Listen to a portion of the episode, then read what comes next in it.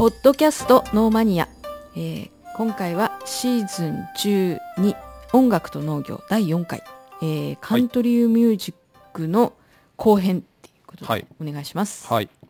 前回はカントリーミュージックのまあなんとなくこういう音楽ジャンルですよっていうお話と、はい、それからカントリーミュージックが描かれている映画それから有名なミュージシャンの話をしまして、うん。はい。あとまあ政治利用されてきましたと、はい、でそれは西部開拓時代のうん。農村部から生まれた音楽で今でも保守的な地域に根付いている影響力の強い音楽ジャンルですよということ。それから、えーここまあ大事なところなんですけどうんカントリーミュージックはまあ今お話ししたようにその農業に従事する人々が生み出した音楽であるんだけども、はい。その彼らは差別的侮辱的な扱いを受けていたかつてですけどね、うんうん。そういった地域の人たちでそんな偏見を受けていた人々から生まれた音楽でもあるというお話をしました。今回はちょっとそこを掘り下げて、えー、とその農業地域の音楽なんですけど、はい、なぜ差別的な扱いを受けうん。偏見の目で見られたのかということを、カントリーミュージックの起源からちょっとお話ししてみたいなと思います。はい、お願いします。はいカントリーミュージックの起源ですね。もともとはアメリカ国外の音楽から影響を受けているらしいです、カントリーミュージックは。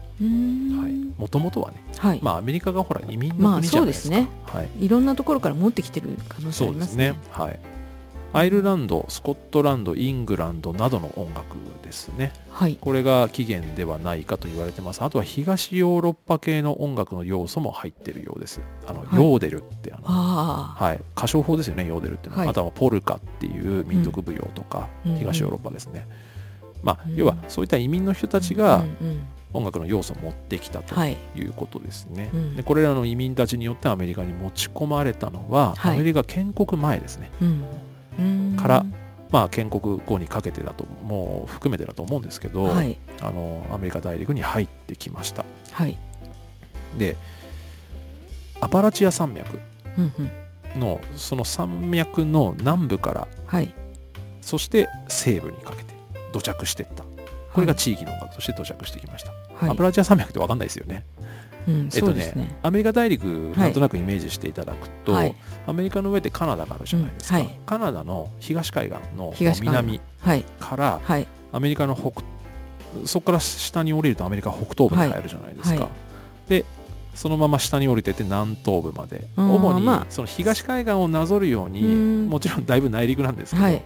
縦に走る山脈があるんですよ、はいはい。それがアパラチア山脈ね、アパラチア山脈。はい。うん。でこのアパラチア山脈の、うんえー南部、はい。南の方から、まあ、アメリカ南部ですね。はい、そこそこから今度西に向かって西部開拓の地域ですね、そこに向かってこう広まっていってこの地域音楽として土着していくっていううん。そんな流れなんですよ、はい。うん。まあ、要は東海岸から西へうん西へっていうふうにこう西部開拓していった時期ですよねアメリカが。ね。はい。ヨーロッパから来たから。そうですね、うん。でもともとアメリカって東海岸で始まってるじゃないですはい。かもともとはフィラデルフィアかな、はい。えっと首都が、うんうんでそのうちワシントンになるわけですよね、東部13州が初めに建国、えーしてはい。それがアメリカ合衆国の始まりになるわけですけど、はい。さっきお話ししたそのカントリーミュージックの起源となった音楽要素を持ってきた人たち、アイルランドスコットランドイングランド、うんうんあと東ヨーロッパの人たちはい。は、ここの人たちが要は西部開拓の方に持ってったからうんうん。カントリーミュージックの元祖になってったわけですけど、はい。この人たち東海岸にとどまらずに、うんなんで西部に行ったのかはいはい。思いません、そうですね。ね、この人たちが行ったからカントリーミュージックうんうんうんうんがそっちの地域に行ったんですけど、うん。あ、そっか。そう東海岸にとどまれなかったんですよ。っていうことですよね。はいあの怒りのぶどうのまあはいだいぶねはい時代は後だけどでもそうですね。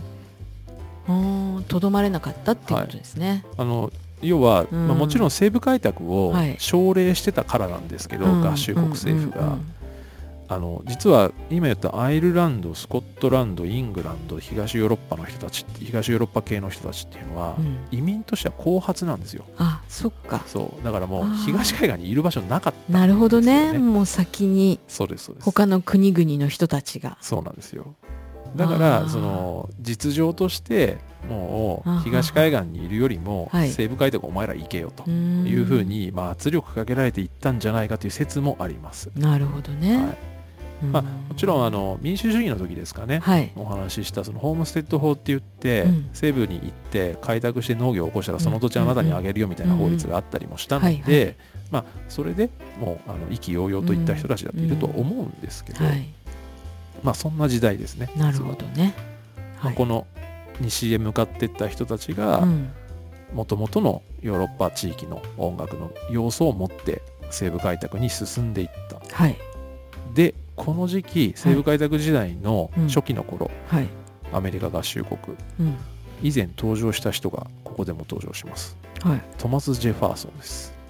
だあのあれですよね。大統領。すごく勤勉な。そうですこの時期ですねアメリカ合衆国初期の、はい。えー第3代はい。合衆国大統領トマス・ジェファーソン、アメリカ建国の父の一人はいですね、はい。国家形成ビジョンをけうん。あの牽引してた人ですよね、うんうん。あのゴリゴリの農本主義者で、うんうんうん。うんでしたね。はい、農民は神に選ばれた民であるとうんか、それあとね、極端ですからねこの人 うん。健全な人民とは自作自営農民のことであると、もうこのように豪語した人ですよ、うんうん。この人の思想が大体崩れるのがあのブドウ怒りのブドウの時代ですけどね、まあ、詳しくはあの民主主義のところ聞いていただければと思いますけど。うん。うんまあ、あのトマス・ジェファーソンの国家ビジョンに従って、まあ、西部開拓西へ行った人たち、はい。つまり荒野に行った人たち。荒野に移民した人たちですよね。荒れたのですね。そうですね、はいで、うん。アパラチア山脈の南部から西部って、まあ、さっきお話ししましたけど、要はもうある程度都市が形成されつつあった東海岸地域からうん。もうどんどん荒野、荒れ果てた西へ行き、はい。荒野を開拓して農業を起こして、はい。その土地に根付いていくっていううん。西部開拓が行われていきました。でだからここまではトマス・ジェファーソンのビジョンの通りにアメリカは、はい。えー建国から、はいえーどんどんどんどん西へ行ったわけですけど、はい。国が作られていったわけですけど19世紀に入ると、はい。北部は重工業化資本主義化していくんですね。うん。で奴隷制の廃止っていうのがねはい。ここではい。国内の機運として高まって、うん。農業社会だった南部にもや、うんうん。その奴隷制は良くないっていう機運がやってくるわけですよ。うん。南部はあの綿花栽培してましたよね。だからああそうですね。はい、黒人奴隷を使わないと経済が維持できない構造だったんですよ。うん。でも北部からうん。もうこ奴隷なんかやめろようんってなってって、そこで衝突して起こるのが南北戦争ですよね。うん1861年から65年です。はい。で南部のアメリカ連合国ですね。はい。あの農業社会が中心で黒人奴隷使ってないとダメだったエリア、うん。経済が維持できない綿花栽培だったエリアっていうのは、はい。南北戦争で敗北しますはね。い。はい。で南北戦争以後以降、うん敗北側だった南部っていうのはあの南部の農民とか農業社会っていうのは奴隷制度が使えなくなるので、はい。生活が困窮するんですよ。うん。奴隷使わないと、ねうんうんうん農業維持できないから。今みたいに農業機械あるわけじゃないですしね。はいはい。もうだから経済構造そのものが立ち行かなくなっちゃうんですね、はいはい。そっかいきなり変えていかなきゃいけないから。そうですそうですまあ実際には、はい。そのもちろんあの敗北したからといって、黒人奴隷たちが全て健全に解放されたわけでもないんですよ、ももちろんそのうんまあ、奴隷制に近いものは維持されたし、あの黒人奴隷がまだまだ解放されなかった例とかもあるらしいですけど、アメリカ合衆国っていう国家の構造としては、はいもう奴隷制は NG になったわけですそよね,、うですねだからあそっか労働に対してお給料払ったりしなきゃいけないそうですそうです。コストかかりますしね。コストかかるし、あとそもそも南北戦争が始まる段階で、はい。南部から北部にうん。逃亡奴隷っていうのが大量にいたので、その時点でもう南部の、あのーまあ、広大な敷地を面した主に綿花栽培ですね。これはその綿花栽培を、あのー要は実務として労働力として稼働してたのは黒人奴隷なので、これが使えなくなるわけですよ。なので南部はもう経済的にボロボロになり、生活が困窮するんですね、南部の人たちっていうのは。なるほど。だからし勝利した北部から見北部からははい。南部っていうのは、あー。まあ蔑まされたあーそこから来るはい、霊障されたり侮辱的な視線を受けてアメリカ合衆国っていう中で今の話じゃないですよ。はいはいはいはい。当時南北戦争後っていうのは、はい。直後っていうのははい、北部北部からうん。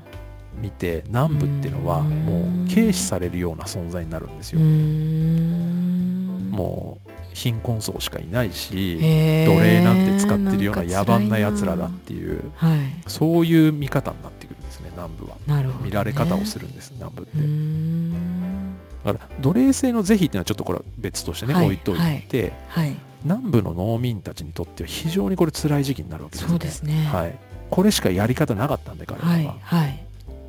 で彼らがうん。その南部の人たちが自分たちに向けられた偏見に耐えながら、うん。ここでだから要はその差別的とかうん。侮辱的な扱いを受けるわけです、南部の人たち、南部の農民っていうのは、農農業社会はね、うん彼らは自分たちに向けられたうん。偏見に耐えながら、うん。古き良きジェファーソン主義的な農民であること。うん。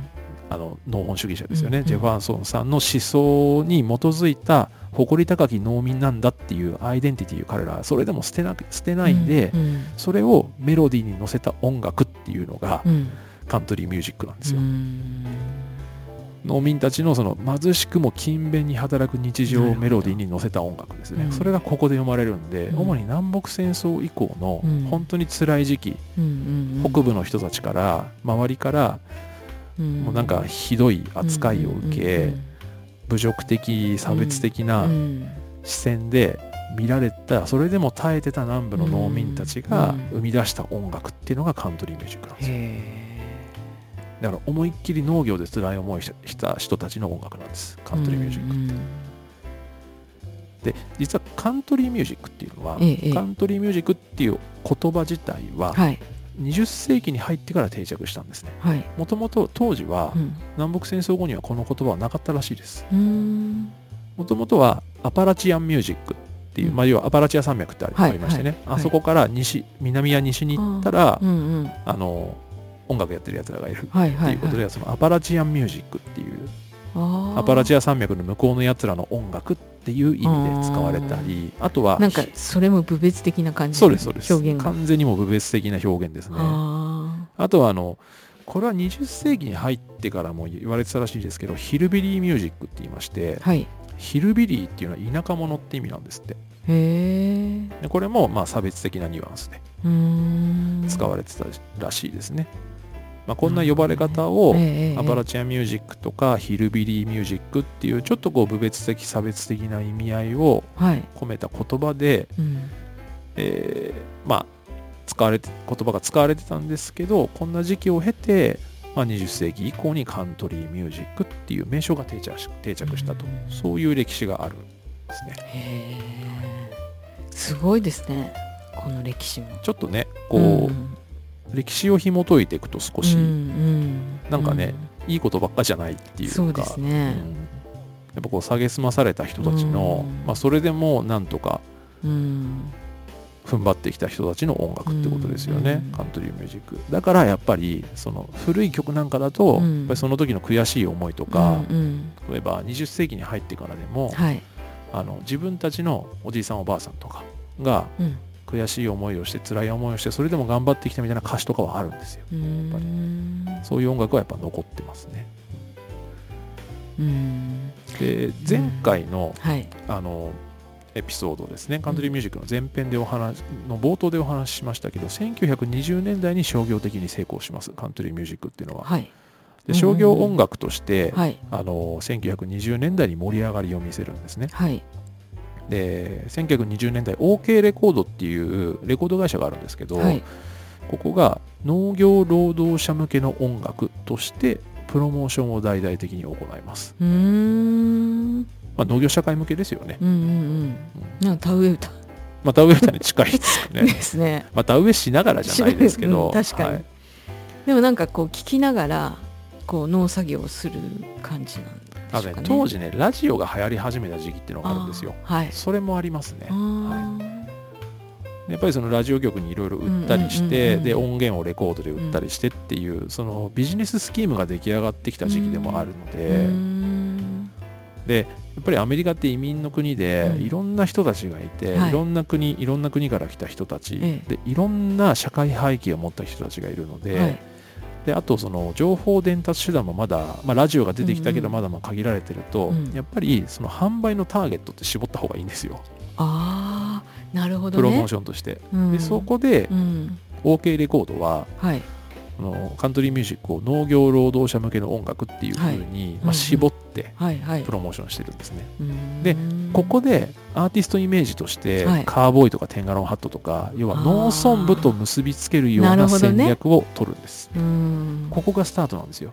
なるほど、はい。まあこの時期にはもうカーボーイいないの。に、まあ、あの職業カーボーイはほぼいないですね。う。ん。はい、なあの今でもまあいますけど、うんその要は西部開拓時代のような、うん。あの西部に行ったらみんなカーボーイみたいな時代ではもうないです。あはい。ーなるほど、ね、この1920年代って、はい。あのアメリカの都市部はアメリカ都市部はすごく好景気だったんですよ。あうんうん。の第一次世界大戦の戦勝国になった以降ですから、はいはい。まあ農村部はまだまだっていう時代なんですよね。うんこの後ね、ほら世界恐慌も控えてますから、うんうんで当時その離農した人農業を離れた人とか、まあ、出稼ぎとかで、はい。こう都市部に農民がたくさん来てたんですよ、はいはい。あの都市部に来た方が好景気だからお仕事たくさんあるんですよ、うんうん例えばマンハッタンとかシカゴとかではもう高層ビルをどんどん作ってる時代ですから今の摩天楼が作られた時代ですよね、はいで世界に対する文化の発信地としてマンハッタンが、うんうん。あの整備されてた時代なんですけど、はい。要はここをプロモーションのターゲットにしたわけです農村部から都市部に出稼ぎに来てる農民の人たち。これがターゲットなんですよプロモーションの。なるほど、はい。で都市部に来てたうん、出稼ぎとかで来てた元農民の人をアーティストとしてスカウトすることもあったそうです、へえ、はい。歌うまい人いたんでしょうね、まあいるんでしょうね、はい。うーん。もともと農業地域に根付いた白人たちの音楽。うん言いましたよね、うんうん。あの前回の前編の時にね、はい。言いましたけど商業的にもうん。カントリーミュージック農業農家みたいなイメージがここで定着してるわけですね。要はもともとは地域の音楽だったのが、うんもう商業的に、うん全国的にカントリーミュージックっていうのが知れ渡り、んそれは農業とか農家っていうイメージと完全に連結してプロモーションされていくっていうことになります。なるほどね。はい、カントリーミュージックはここで商業的に成功を収めるんですけど、はいあのーまあ、これまで話してきたように、うん。農業に寄り添ってでなんならこう農民を助けるみたいな音楽、うんうん。うんそういう歴史も一応辿ってはきてますしこれは現代でも現代までも実はつながってるんですね。はい。はい、あの何度か今話題に出しましたけど、はい。1930年代の大恐慌時代ありますよね。うん。あの29年のはい。株大暴落から始まって、ええで怒りのブドウの時代が始まるじゃないですか、で農村が非常に辛い時期になりますけど、はい。その怒りのブドウの作者であるあのジョン・スタインベックという作家ですね、はい。あのこの人実は経済的に困窮する農家をうん。支援するための事前コンサートっていうのを開いてるんですよ、へえで当時のカントリーミュージシャン、まあ、1930年代ですから、はい。だいぶ古い方々ですけど、うんうん。はいあの伝説のカントリーミュージシャンであのウディ・ガスリーっていう人がいるんですけどはい。さすがに僕も知らないですけど、うんうん。まあ、こういったその著名のアーティストを多数集めて事前コンサートやってジョン・スタインベックは怒りのブドウで稼いだのにそれやってるそうんですよ。ですね。ノーベル賞もと、あれこれで取ったわけじゃないのかなまあでもあまあまあいろいろまあでもね、なはい有名な人ですからね。はい。はい。だから、うん。あのすごいですね。カントリーミュージックはここでもねあの農業社会に対する支援としてはいの要素を持って広まってますし、うん。あとね1980年代に入ってうん。アメリカの農業って大不況に陥るんですよ。また？はい、これはですね干ばつとかあのあのあとドル高だったんですよね、うん。1980年代特に前半から中盤にかはいけてって、はい。でドル高になると農業輸出できないじゃないですか。なるほどだから干ばつとかそのドル高による農農産物輸出不振で農業社会が経済的に打撃を受けるんですよね。アメリカの1980年代ってこれかなり社会問題になって、で自殺する農家も急増した時代なんですよここって。うん。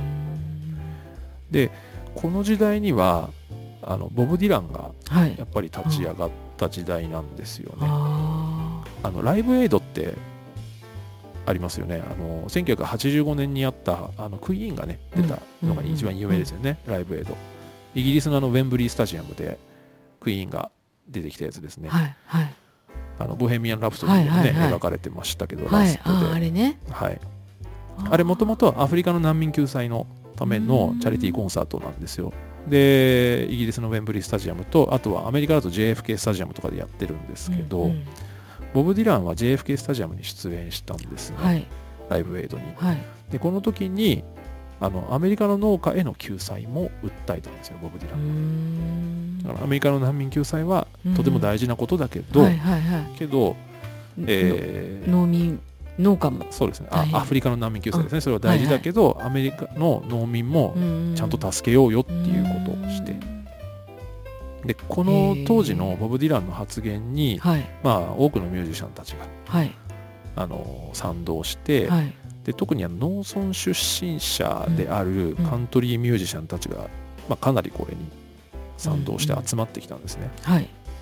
で、えっと、これ今でもあるんですけどええ。あの農業農家支援のチャリティーイベントでファームエイドっていうのがあるんですね。フ。ァームエイド。はい、農場を救う？まあそうですね。あのうん農家を救えっていうそういうチャリティーコンサートがあってチャリティーイベントがあって、えー。ライブエイドと同じ1985年の9月にシカゴで開催してであのウィリー・ネルソンというさっきね、えっとバラクバラク・オバマさんのねあーはい。出てきた伝説のミュージシャンとか。あとはあのニール・ヤングっていうこの誰でも知ってる、うんうん。あのこの人はフォークですけどねどっちかっていうとうん。大御所のミュージシャンとかそういった方もあの出てくるぐらい、まあこのファームエイドっていうその農業を農家を支援するためのイベントとして、まあ、カントリーミュージックが大きな要素として携わってるってことになりますね。ファームエイドも毎年開催されてるのかな？コロナの時にやらなかった時もあったかなあ確か。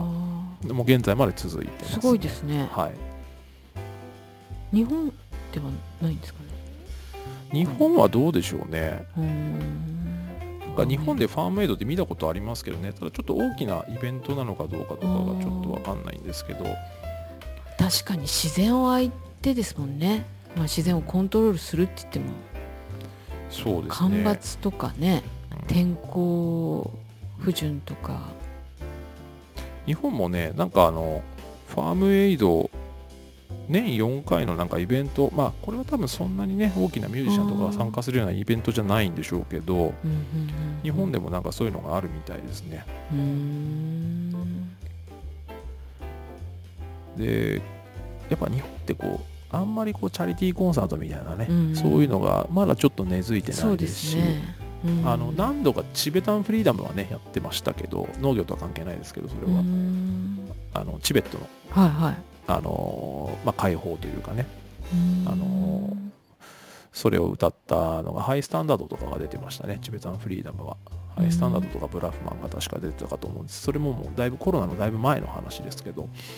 そういうのがありましたけど、まあ、まだそんなにうん。このうん。チャリティーコンサートみたいなのがねちょっとないのであのフジロックとかでねたまにそういう要素を持った出演者とかが出ることはありますけへど、えそのライブイベント全体としてはないですね、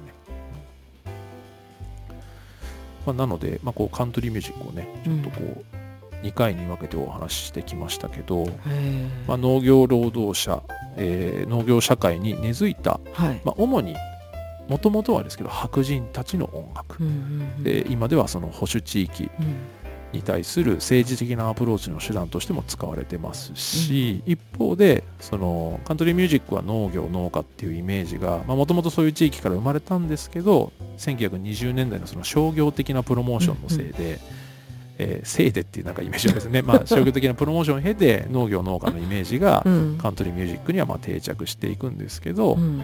まあ決して悪いことではなくて、うん。あのまあ、ジョンジョン・スタインベックがやってたようなね事前コンサートとかファームエイドとかに引き継がれてるんでしっかりと農業とこう、まあ、手手を携えたような音楽ジャンルとして、まあ、今でも発展を遂げてるっていうことですね。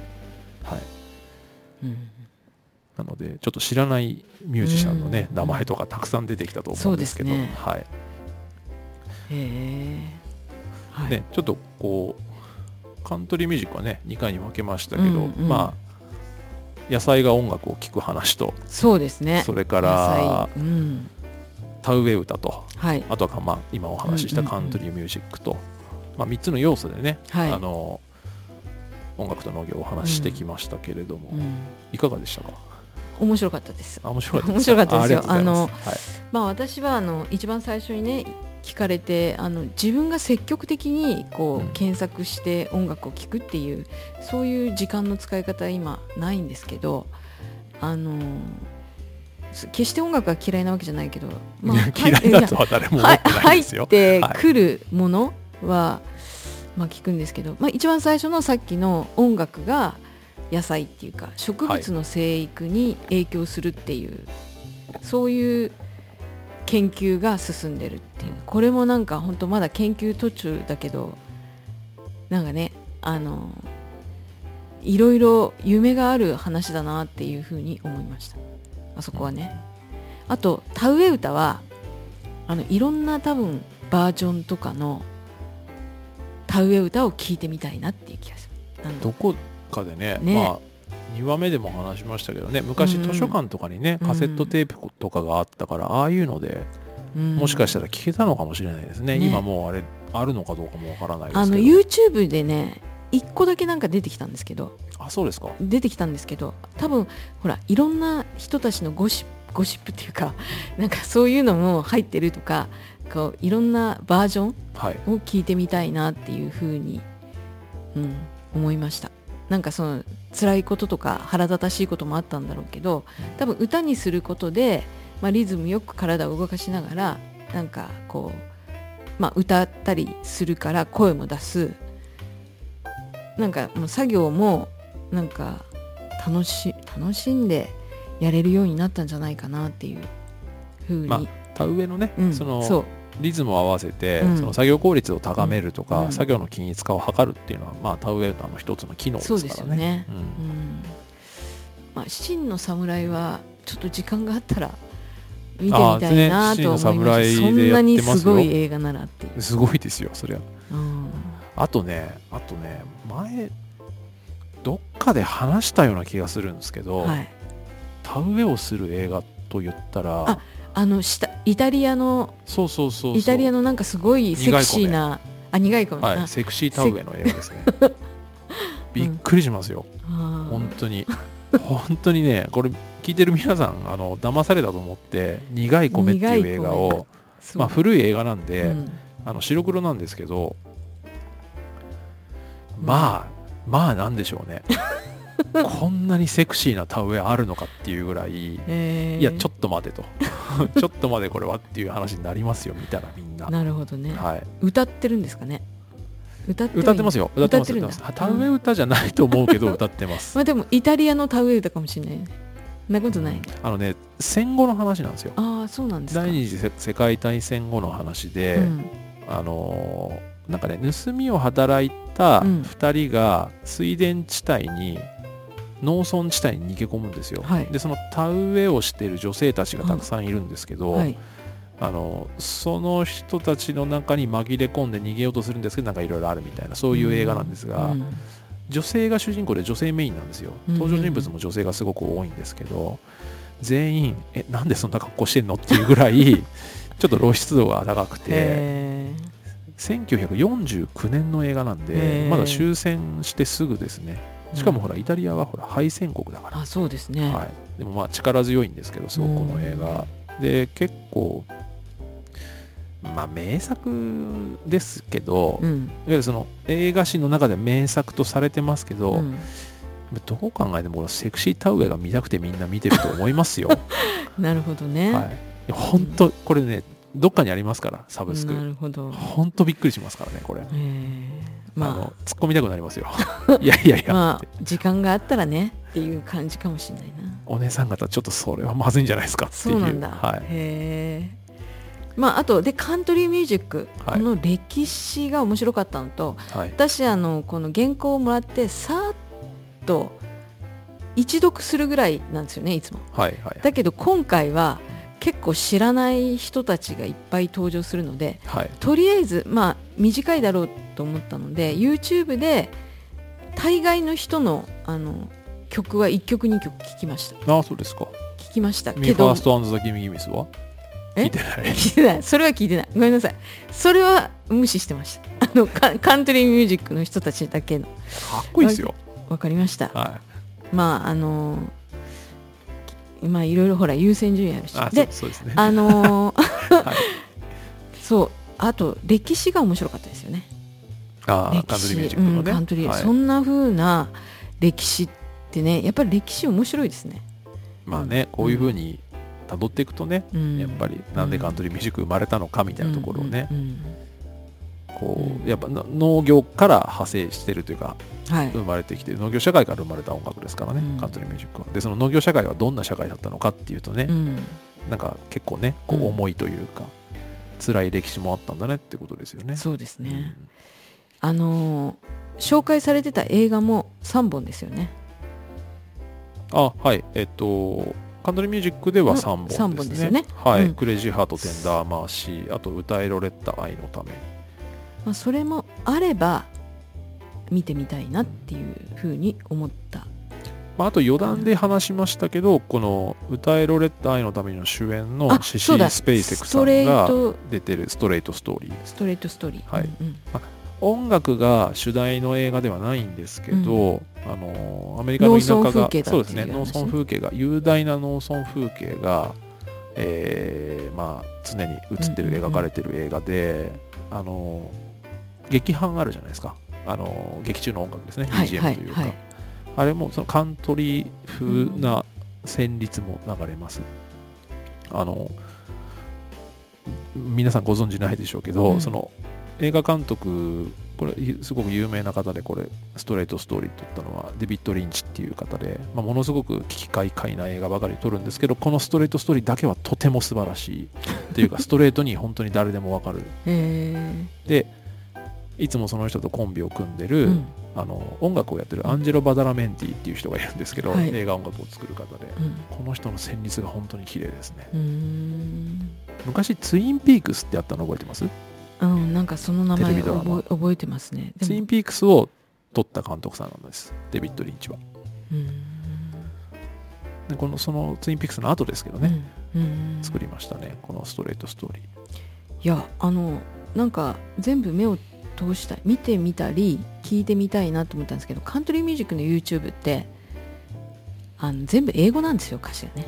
だだって、ねアメリカの音楽ですからね。歌詞のなんかあの意味を知り意味を知ることでより一層なんかこう理解が深まる気がするんですけどそれは英語を勉強してくれればいいんじゃないですか、まあ、まあそうですね。だから歌詞見つけて、うん。あの全部ドラッグしてなんか翻訳サイトにボンって入れればまあ翻訳してくれてますよ、大体はね大まかなところは分かるんでしょうけどね、うんもう全然、はい。なんかなんとかなりますよそれは、はい、いやまああのーちょっと振り返りには時間が欲しいなっては思いましたけどあの、はい。こう見ていろいろ感じてみたいっうんていう風なものがすごく散りばめられたシーズンだったなっていうふうに思います。そうですね。まああの音楽を野菜に聴かせるところはね、うん。これはちょっとなんか研究チックなので、なんかそういう現場行くしかないと思うんですよ、はい。はい。もしくはそういうのを、うん。あの1話目でもお話ししましたけどね、あの小松菜とかだったかな？確か、はい。あの実際にも音楽聴かせて、うん。えーそ育ててらっしゃる農園さんとかあるので、そそういうところをねお野菜触れてみるとかもいいと思うんですけど田植え歌とかもしかしたら頑張ればどっかで聴けるかもしれないし、うん。カントリーミュージックはねサブスクとかで絶対聴けますから、まあそうですね。YouTube でもね、うん。聴けるでしょうし。で多分 YouTube で映像付きで見たらもしかしたらアメリカの農村部の風景とかくっついてくるかもしれあないし、あうん、そうですね、はい。そういうのもねちょっとぜひ触れてみてもらえるといいなとは思いますね。うん。ねこうね1話目でクラシックとロックでねどっちがみたいな話もねありましたけど。ありましたロッねクが悪者だみたいなねうん。うんうんうんになっちゃったみたいな話もねありましたけどもね。でもそもそも植物には聴覚はないんだよっていうことからじゃあ何が影響するんだろうねっていういや本当なんか研究待ちたいなって。そうですね。だからまああのー少なくとも生物学的には証明できないということなんでしょうね、きっと科学的に実証されてないということですよね、うん。に関してはね、まあ、あとねやっぱ7人の侍を見てそうあのそう七人の侍のんのそのまあストーリーもすごいって言ってたけどその最後の田植え歌、はい。創作の田植はえ歌、いはいはい。それも聞いてみたいなっていう気はしましたね。そこだけ見たらダメですよ。わかりますよ。ちゃんとちゃんとその最初からねはい。見ないといけないんでしょうけ？どそうですね、うん、真の侍な年末どっかで BS でやってたんだけどな。あ多分見ないなと思って。撮サブらなかった。スクで見ればいいんですよ。サブスクって Amazon しか入ってアない。マゾンででも有料で見れんじゃないですか多う分、うん。んまあちょっとしばらく忙しいから ちょっと時間を置いて。絶対見ない。絶対見ないな。まあ7人の侍とうん。全然関係ないですけど7人の侍見てで隠し撮りでの三悪人見て。隠し撮りっていうのさ隠し撮りでの三悪人という黒澤明監督の大傑作があるんですよ。なるほど。はい。あと蜘蛛の巣城とか見て。あと外せないのは用心棒と椿三十郎ですよね。多いな。でここら辺が要はもうすいません農業関係ないですけど、うん。あのー黒澤明黒澤明監督それから三船敏郎さんのはいはいはい。主演コンビ、でここら辺大体見たら、うん一番最後にこの主演コンビの最後の作品が「赤ひげ」っていう映画があるんですよ。赤ひげ先生の赤ひげ先生、ん。これはもうあの僕が今まで見た映画の中で一番かもしれないっていうぐらい僕は好きな映画なので。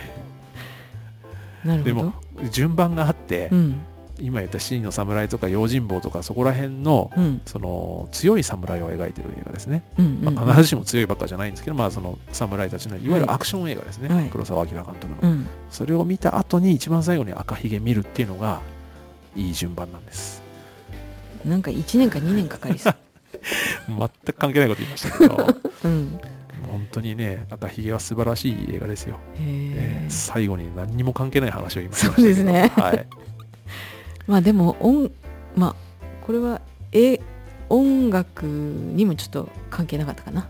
最後はね、そうですね、うん。あんまり関係ないかな、うん。うん、まあ、まあでもカントリーミュージックのうん。映画とかはね、たくさんあるんで、音楽ももちろんですけどそもそもね音楽なんてこれ、うん。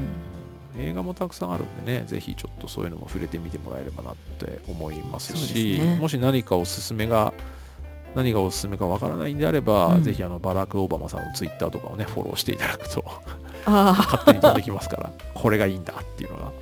そっか。はい。なのでねまあ今回はねえっ、と音楽と農業ということでね、うん。お話をさせていただきましたんでまあこのシリーズはここではい。終了ということで、また次回はね別はい。のテーマでちょっとお話しさせていただければと思いますので、そうですねはい、はい、えーでは今回もノーマニアを聞いていただいてありがとうございました、えーシーズン12音楽と農業。あの今回のシーズンはいかがだったでしょうか、えーノーマニアは毎週金曜日に配信しています。株式会社リニアのホームページとツイッターに篠田さんのツイッターにもぜひアクセスしてみてください、えー私もなんか本当ノーマニアだけツイッターやってます。えーおお聞きになってのご意見ご感想をいただけると嬉しいです。以上ノーマニアでしたありがとうございましたありがとうございました。